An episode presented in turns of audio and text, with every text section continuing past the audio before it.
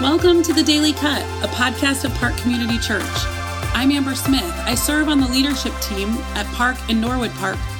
Throughout this season, we wanted to create something consistent that would help add even a sense of normalcy in your life, a little rhythm. And so to do that, we've altered the use of our weekly podcast, and instead we'll be posting a short devotional every day. We hope you'll join us and will enjoy listening. This is the Daily Cut, and I'm Amber Smith.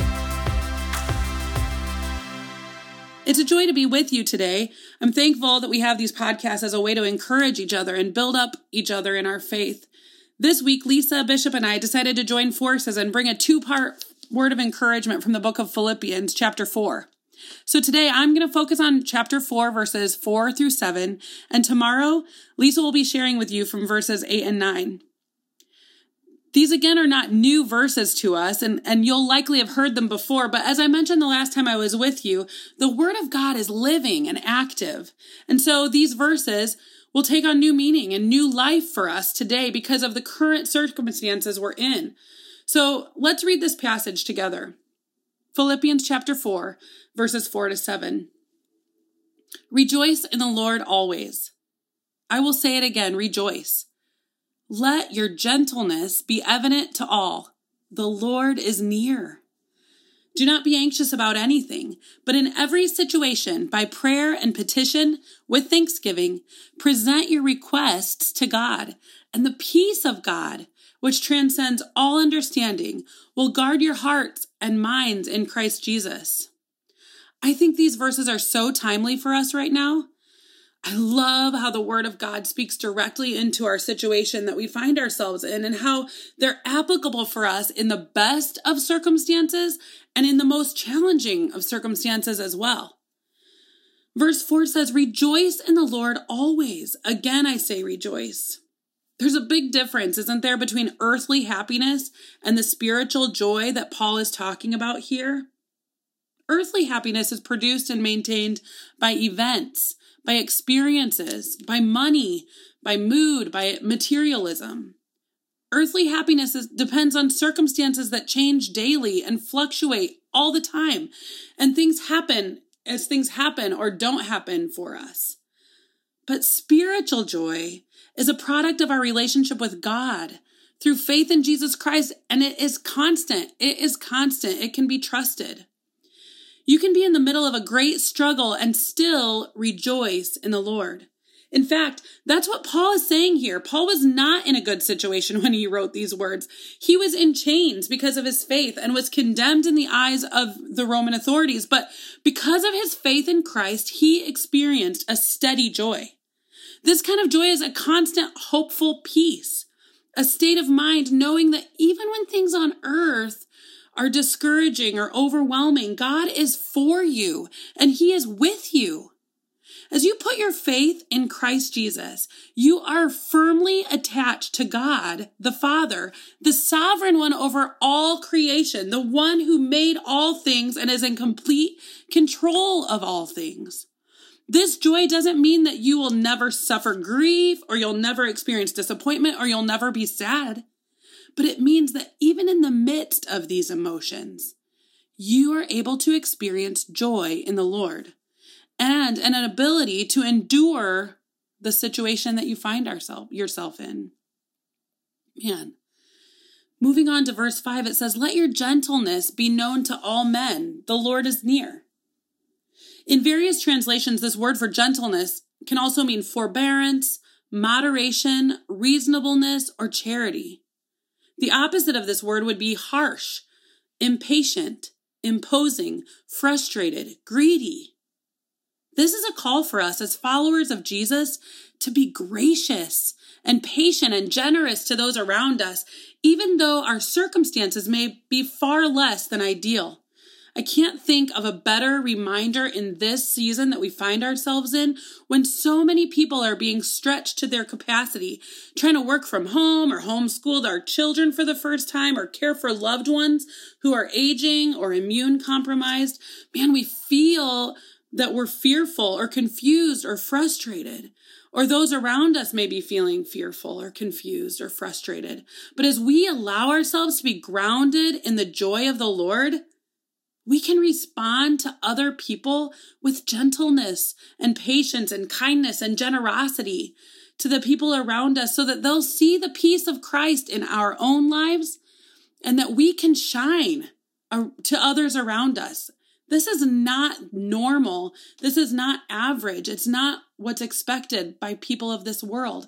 But this is what we can have as a result of us having a personal relationship with Jesus Christ. Then we see here that it says the phrase, the Lord is near. It's at the end of these verses to remind us that we already know the one who has the victory, the one who is, is in charge of all things. His return is sure. We should be spiritually awake and ready for his return, seeking to serve and bless and be gentle and let our gentleness be evidence to all around us so that they too might be drawn into a relationship with Christ by the way we handle our anxiety. Verse 6 goes on to say, Don't be anxious about anything, but in everything, by prayer and petition with thanksgiving, present your requests to God. Ugh, what a great reminder in these uncertain times where it seems like there is so much for us to worry about. We worry about our health. Will I get sick? Will someone I love get sick? If I get sick, will I cause someone else to get sick?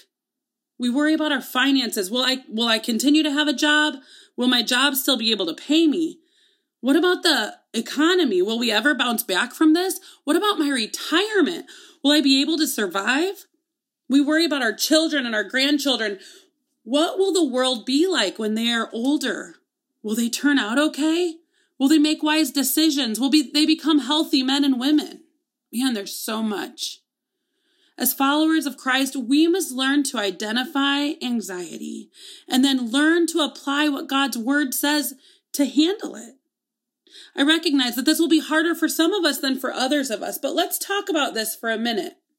The word anxiety here means excessive care that detracts. The Bible doesn't say don't care about anything or don't be concerned about anything. There are circumstances that are happening around us that need our attention.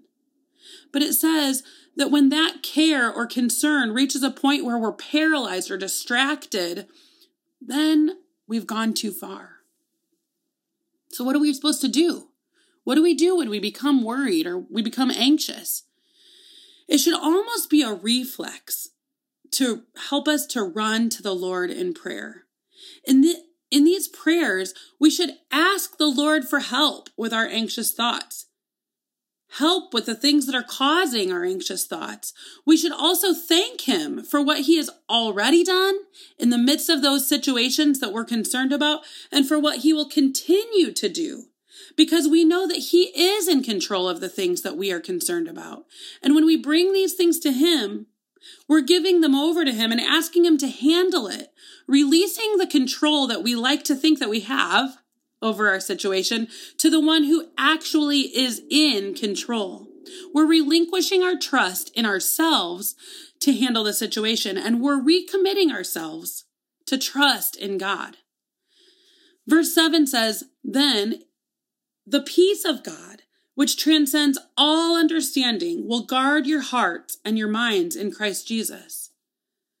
So we see that when we're experiencing anxiety and we run to the Lord in prayer, but this last verse is such an amazing encouragement to us because it's reminding us that when we run to the Lord in prayer, He will also give us His peace. When we run to the Lord, we experience peace that is able to guard our emotions. It's able to guard our thoughts and it's able to allow us to turn our anxiety over to Him. So God's not just telling us to stop being anxious. Instead, He's telling us that when we are anxious, when we are concerned, when we deeply care about something, we should come to Him with those feelings. We should trust that he is big enough to handle it and that when, that when we do that he will send us his peace in john chapter 14 jesus was reminding his disciples that they would need help with this he reminded them that when he was leaving the earth he would send a comforter a helper the Holy Spirit to us. And he said, I will give you my peace, which is beyond anything that we could ever imagine beyond anything this world has to offer. John chapter 14, verse 27 says, Jesus says to his disciples, Peace I leave with you, my peace I give to you. I don't give to you as the world gives. Do not let your hearts be troubled and do not be afraid. And then in John chapter 16, verse 33, Jesus says, I have told you these things so that you may have peace. In this world, you will have trouble. But take heart. I have overcome the world. You guys, Jesus has overcome the world. We can have confidence and peace and joy knowing that He is the overcomer. So I want to ask you today what are the things that are causing you to be anxious or afraid? How do you turn those anxieties into prayers of faith and trust? How do you turn your your concerns, your worries, the things that are that are causing you concern over to the Lord so that he can take those things and give you peace in the midst of those circumstances. So friends, if you're finding yourselves being afraid or overwhelmed by the things that are going on around you, rejoice. Let your gentleness be evident to everyone around you. Run to the Lord in prayer and have faith that He will give you the gift of His peace. I want you to tune in again tomorrow to hear from Lisa Bishop as she continues to help us understand what it looks like to let God transform our thoughts and give us peace in our circumstances. Thanks for listening today. We hope that you are encouraged and strengthened in your faith and in your walk with the Lord. We'll be back tomorrow with another short devotional, so stay tuned.